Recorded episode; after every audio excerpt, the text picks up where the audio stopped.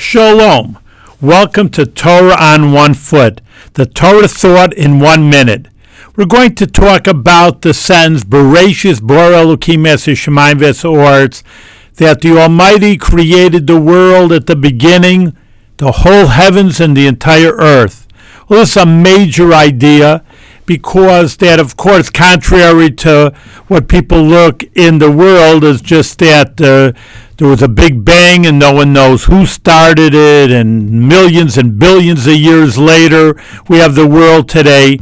The Torah takes a contrary view, the true view, and that God created the world all in one second, and then actually it was developed later on in the second day, the third day, the fourth day, until we got to the Shabbos, the Saturday, when he rested. But this gives us a beautiful idea of that really in, in truth it's almost the same as evolutionary theory, except in one idea, meaning that uh, I say it's the same in that that the lower life forms were created or were expressed earlier than later life forms. The difference would be the major differences is the time. We say seven days, or he created the world in six days, and seventh day he rested.